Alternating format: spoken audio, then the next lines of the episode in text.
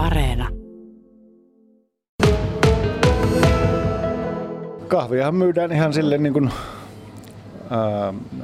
kahvileipien ja täytettyjen sämpylöiden kanssa ja sitten lounaan yhteydessä se kuuluu, kuuluu siihen mukaan. Ja sitten kun myydään kolmessa paikassa, niin kyllähän se siellä nolla ja tuhannen kupin välissä päivätasolla liikkuu. Miten tärkeää se on se kahvikupin myynti niin ihan noin liikevaihdon kannalta?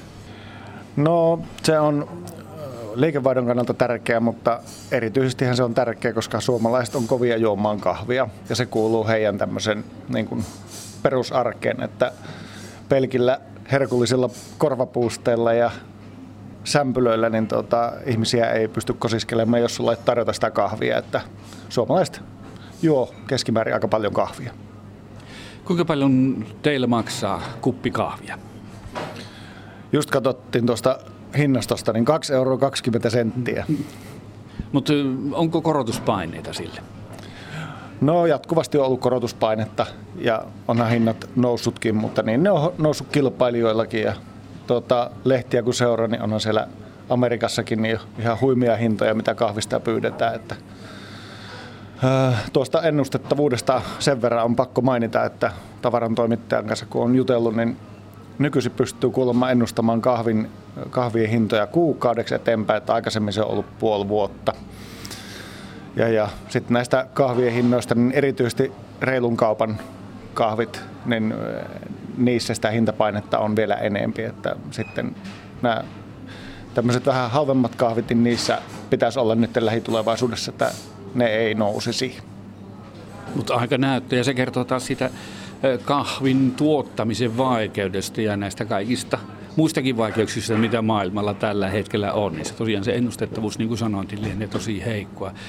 Mutta tota, mitä uskot, mikä se on se kansalaisen kuluttajan kipuraja, että paljonko kahvilassa kahvi saa maksaa? Mitä sä ajattelet yrittäjänä? No tämähän se on kultainen kysymys ja tietysti nämä kahviedustajat ja niin edelleen ne kertoo, että, että ne maksaa pitkä matka yli kolme euroa siellä ja täällä ja tuolla, mutta sitten se on niin paikkakunnasta kiinni, että me ollaan täällä Joensuussa ja keskiansiot ei ole sitä samaa luokkaa kuin vaikka pääkaupunkiseudulla.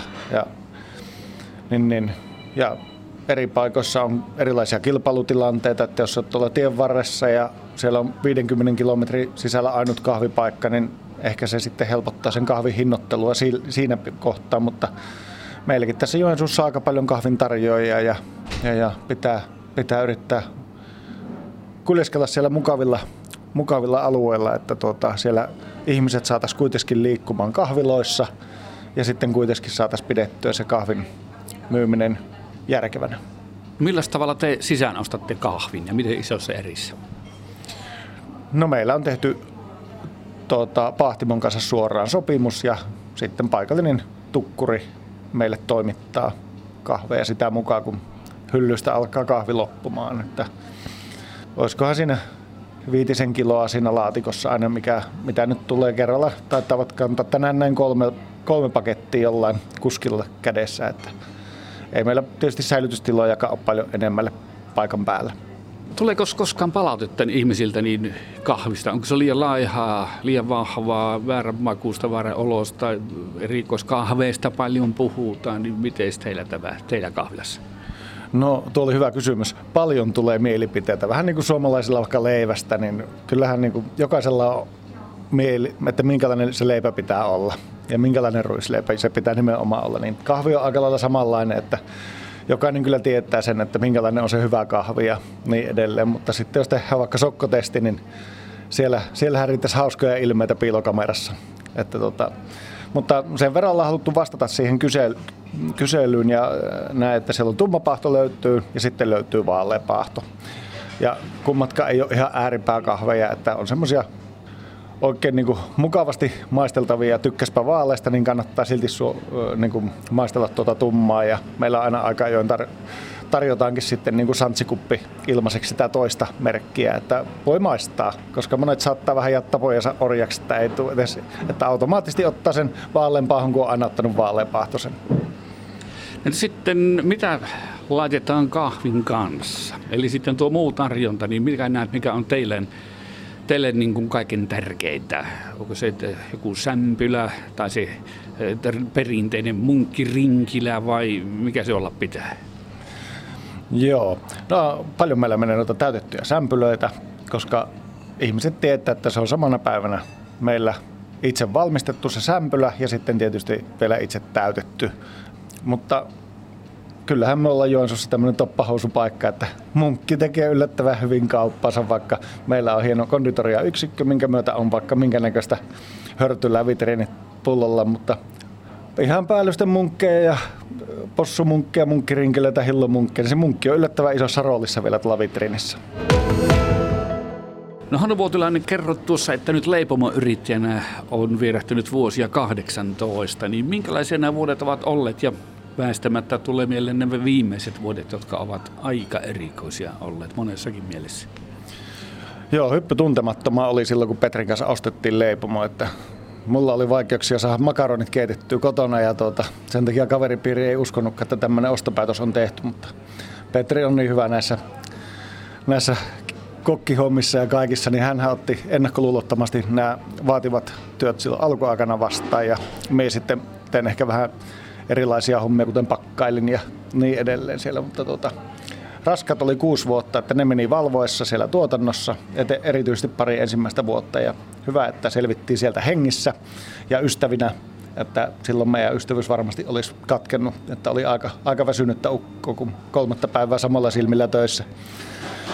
Mut, mut. Sitten on saatu, sitten 2007 saatiin jo ensimmäinen kahvila, ja, joka nyt su, meni nurin tuossa tota, rakennustyömaa alta Suvantokadulta kesällä. Ja tässä on ollut ihan semmoista mukavaa kasvua ihan tuohon korona asti. Että meillä oli viisi kahvilaa ja koko ajan oltiin kasvussa. Että liikevaihto oli sieltä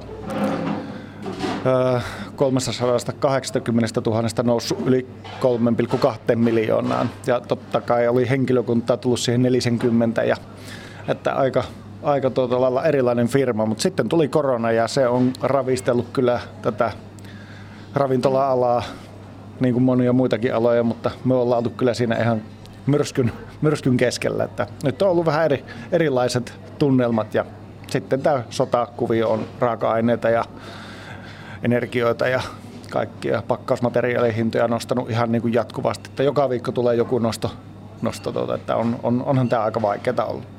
No miten tämä korona ensistään, niin kumpa se kosketti enemmän, leipomotoimintaa vai tätä kahvilatoimintaa? Normaalistihan leipomot paranti myyntejään tota, korona-aikana, koska ihmiset kävi vähemmän ravintoloissa, koska ravintoloissa oli sulku, sulku päällä ja niin edelleen. Mutta meidän leipomotoiminta kauppoihinkin on paljon tämmöistä irto kahvileipäpuolta, eli mitä kahviloihinkin tehdään omiin kahviloihin, niin ne samat tuotteet löytyy sitten sieltä kauppojen monesti hyllypäädyistä, että ihmiset ottaa niitä sitten pusseihin niin kuin irtotavarana. Ja kaikki nämä asiat, nämä tuotteet niin kuin lopetettiin sillä hetkellä, kun oli korona, koska ei haluttu, että ihmiset näpelöi samoja näitä ottimia. Ja siinä mielessä sitten nämä, tämä korona osuu meillä kumpaankin sektoriin ja sen takia se teki tästä niin kuin vielä, vielä pikkusen raskaamman osuman. No, miten selvisitte?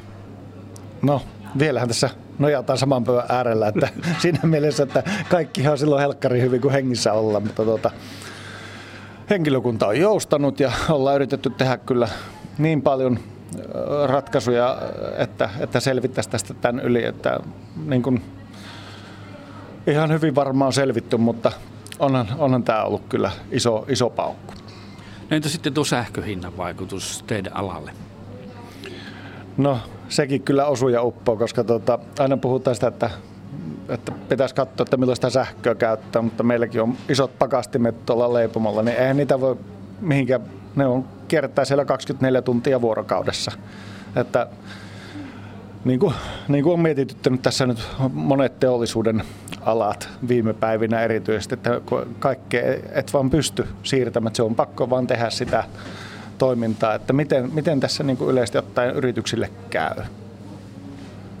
No miten tuo sähköhinta teidän firmassa, niin miten hyvin neuvottelut ovat onnistuneet, että erilaisia sopimuksia ihmiset ja eri yhtiöiden kanssa niin solmivat? No neuvottelut on sopinut, sujunut tosi hyvästi, mutta lopputulokset ei ole meidän kannalta ollut kyllä miellyttävät, että, mutta hyvässä, hyvässä ilmapiirissä neuvotteluja on tehty ja totta kai jokainenhan sähköostaja niin yksityispuolella kuin yrityspuolella itse vastaa niistä omista sähköostoratkaisuista ja se on vähän niin kuin pörssikurssien seuraamista, että milloin kannattaa ostaa ja milloin ei ja kukapa näitä tietää ja ehkä, ehkä tässä jotkut toiset on onnistunut meitä paremmin, että tuota, mutta eteenpäin.